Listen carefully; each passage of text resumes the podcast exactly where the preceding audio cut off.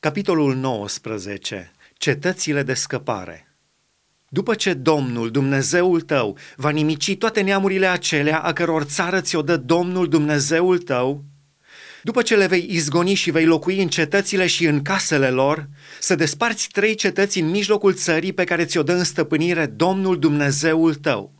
Să faci drumuri și să împarți în trei părți ținutul țării pe care ți-o va da ca moștenire Domnul Dumnezeul tău să faci așa pentru ca orice ucigaș să poată fugi în cetățile acestea.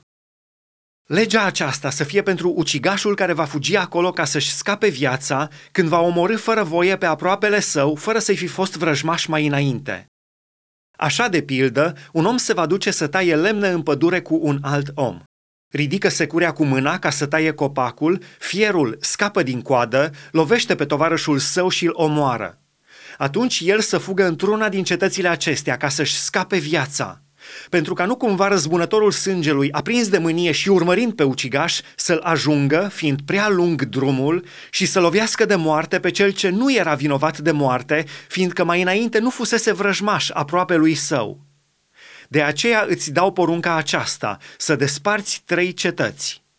Când Domnul, Dumnezeul tău, îți va lărgi hotarele cum a jurat părinților tăi și îți va da toată țara pe care a făgăduit părinților tăi că ți-o va da, numai să păzești și să împlinești toate aceste porunci pe care ți le dau astăzi ca să iubești pe Domnul Dumnezeul tău și să umbli totdeauna pe căile Lui. Atunci să mai adaugi trei cetăți la cele trei pentru ca să nu fie vărsat sângele celui nevinovat în mijlocul țării pe care ți-o dă de moștenire Domnul Dumnezeul tău și astfel să fii vinovat de omor.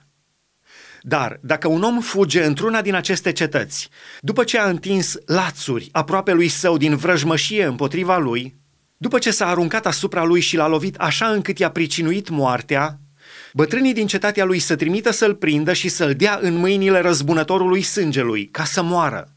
Să n-ai milă de el și să ștergi din Israel sângele celui nevinovat, ca să fii fericit. Martorii mincinoși să nu muți hotarele aproape lui tău, puse de strămoșii tăi, în moștenirea pe care vei avea-o în țara pe care ți-o dă în stăpânire Domnul Dumnezeul tău. Un singur martor nu va fi de ajuns împotriva unui om ca să adeverească vreo nelegiuire sau vreun păcat oarecare. Un fapt nu va putea fi întemeiat decât pe mărturia a doi sau trei martori. Când un martor mincinos se va ridica împotriva cuiva ca să-l învinuiască de vreo nelegiuire, cei doi oameni cu pricina să se înfățișeze înaintea Domnului, înaintea preoților și judecătorilor care vor fi atunci în slujbă. Judecătorii să facă cercetări amănunțite. Dacă se va afla că martorul acela este un martor mincinos și că a făcut o mărturisire mincinoasă împotriva fratelui său, atunci să-i faceți cum avea el de gând să facă fratelui său să scoți astfel răul din mijlocul tău. În felul acesta, ceilalți vor auzi și se vor teme și nu se va mai face o faptă așa de nelegiuită în mijlocul tău. Să n-ai nicio milă, ci să ceri viață pentru viață, ochi pentru ochi, dinte pentru dinte, mână pentru mână, picior pentru picior.